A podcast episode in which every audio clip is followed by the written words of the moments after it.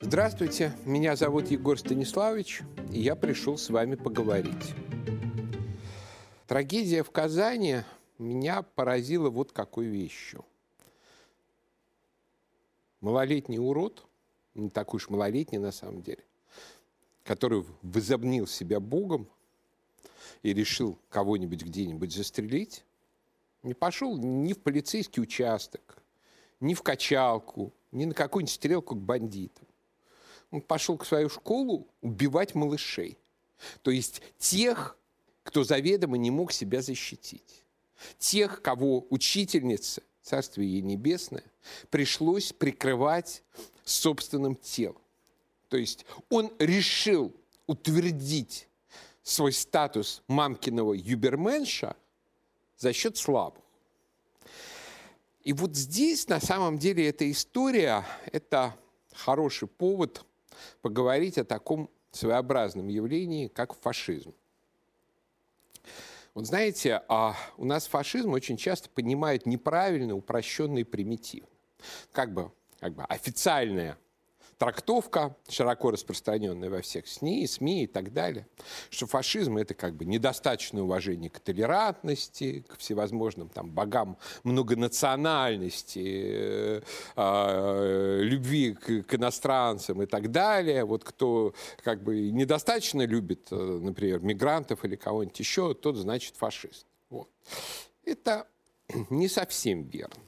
Но это порождает определенный подход, как бы противоположный, что молодые люди, которые стремятся гордиться своей страной, своей нацией и так далее, начинают кричать на всех углах, что мы фашисты, начинают подражать всевозможной там гитлеровской символике, э, ходить с бритыми черепами и так далее. Сейчас этого меньше, но в основном, конечно, по по репрессивным причинам, но тем не менее этого да, а, по-прежнему достаточно много. Вот. И вот, это вот этот вот фашизм на зло, это тоже неверная интерпретация.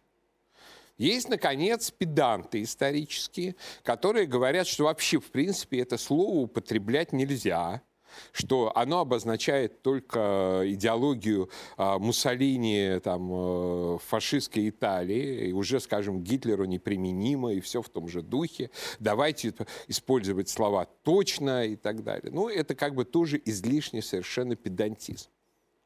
Ну, если почитать Муссолини, ну, как бы сейчас его запрещено читать, но когда-то было еще возможно это сделать, там, его трактат «Доктрина фашизма» и так далее, вы там никаких вот этих вот всех ужасов не найдете. Вот. У Гитлера все посмочнее, но тоже как бы на самом деле недостаточно. Но была же какая-то причина, по которым наши деды и прадеды вот этот фашизм отчаянно ненавидели и пытались стереть его с лица земли. И почему действительно ощущение победы над фашизмом сопровождалось таким чувством какого-то достижения в бытии, какого-то, я бы сказал, экзистенциального перехода, экзистенциального прорыва. Почему он воспринимался как такое радикальное зло?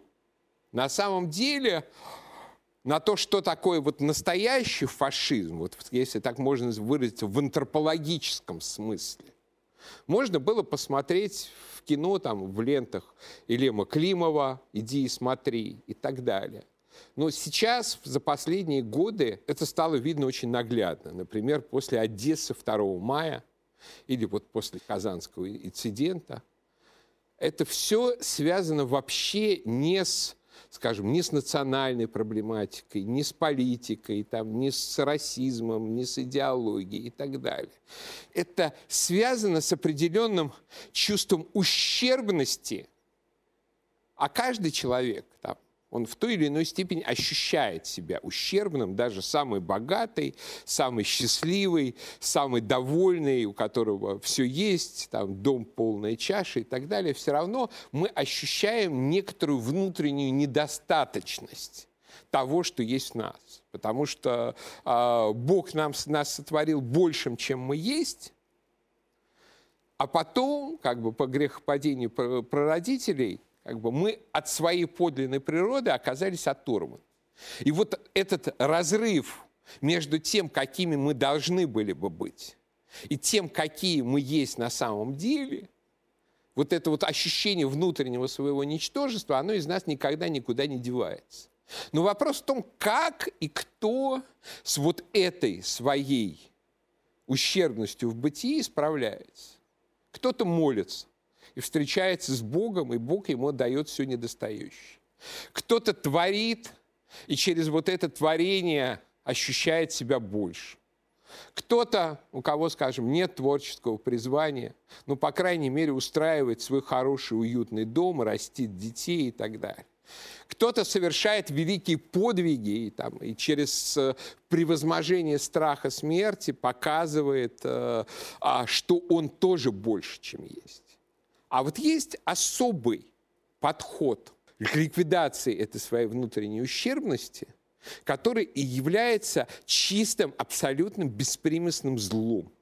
Это утверждение своей полноценности через мучительство, через страдания, через убийство людей, которые беззащитны и не могут оказать вам сопротивление.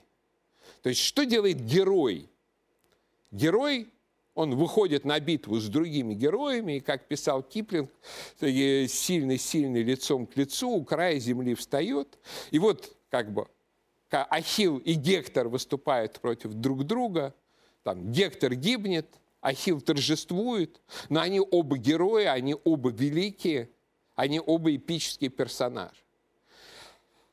А есть такой персонаж, который находит чувство своего сверхчеловеческого достоинства, который ощущает себя Богом, только мучи слабых, потому что никто, кто хоть немножко сильнее слабого, хотя бы взрослый как бы, человек, тем более человек а, аналогично вооруженный и так далее, просто-напросто не даст ему почувствовать над собой свое превосходство. И вот это мучительство слабых, это чувство наслаждения своим превосходством над беззащитными является вот основой вот того фашизма в антропологическом смысле, который мы так ненавидим и который мы стремимся вывести с земли под корень. То есть это вообще никакого отношения имеет там, ни к политике, ни к национальному вопросу и так далее. Это имеет отношение именно к философии жизни.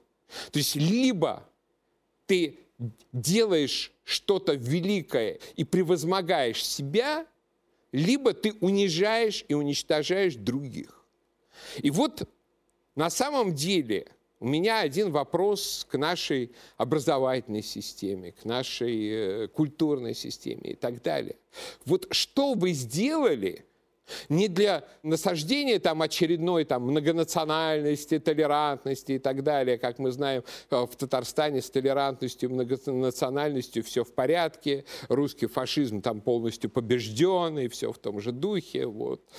Что вы сделали, чтобы не плодить вот таких вот экзистенциальных фашистов?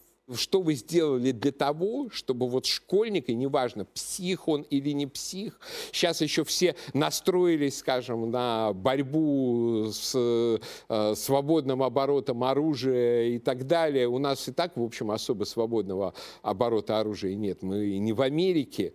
И э, скорее, наверное, если бы кто-то в этой школе был бы вооружен, то ублюдка бы пристрелили гораздо раньше, чем он поубивал бы младшеклассников. Вот. Так что не на то смотрите. Надо смотреть на то, каким образом образуются персонажи, для которого чувство своего величия, чувство своего, своей божественности связано с убийством младшеклассника и учительницы. Вот здесь какая-то педагогическая недоработка. В прошлый раз мы уже говорили немножко о том, что а, у нас, скажем, школа представляет себя в чистом виде школы юного террориста, потому что объясняется, что нет ничего лучше, чем э, стрелять в чиновников, бросать бомбы в императоров и так далее. Наверное, это тоже играет свою роль. Наверное, играет свою роль бесконечная, что называется, вот эта вот культивация чувства озлобленной униженности, которой, к сожалению, в нашей такой вот околореволюционной литературе довольно много было. Что, может быть, слишком мало и неадекватно читают Достоевского, когда почему-то вся наша школьная программа свелась исключительно к преступлению и наказанию, причем, опять же, с такими разговорами о сложности и неоднозначности Раскольникова. А вот, например, бесов почему-то в школе не проходит. Хотя это очень отрезвляющая и очень э, наставляющая на нужный лад книга, как, как, как братья Карамазовы, как и многие другие. Была такая шутка, что типа это самое а, погнались за лысыми, э, упустили бородатых. Вот беда в том, что и за лысыми гнались, и за бородатыми гонялись.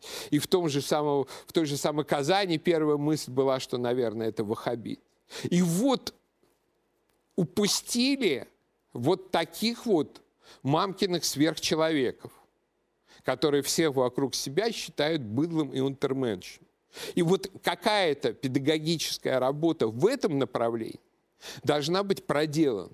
Потому что если этого психа не затормозить, то то, что вы не дадите ему в руки ружья, ну, конечно, может быть, сократит немножко потери, но по большому счету не, не поможет. Он также придет с кухонным ножом или с чем-нибудь еще, вот, а, а младшеклассник точно так же не сможет защититься и от кухонного ножа. Разруха, она не в оружейных магазинах и не в психоневрологических диспансерах, а вот в головах и в нашей воспитательной системе. И вот здесь действительно о чем-то серьезном надо думать или надо менять. Потому что иначе очередной уберменш придет завтра уже за нашими детьми. Ну а пока я прощаюсь, но наш разговор не кончен.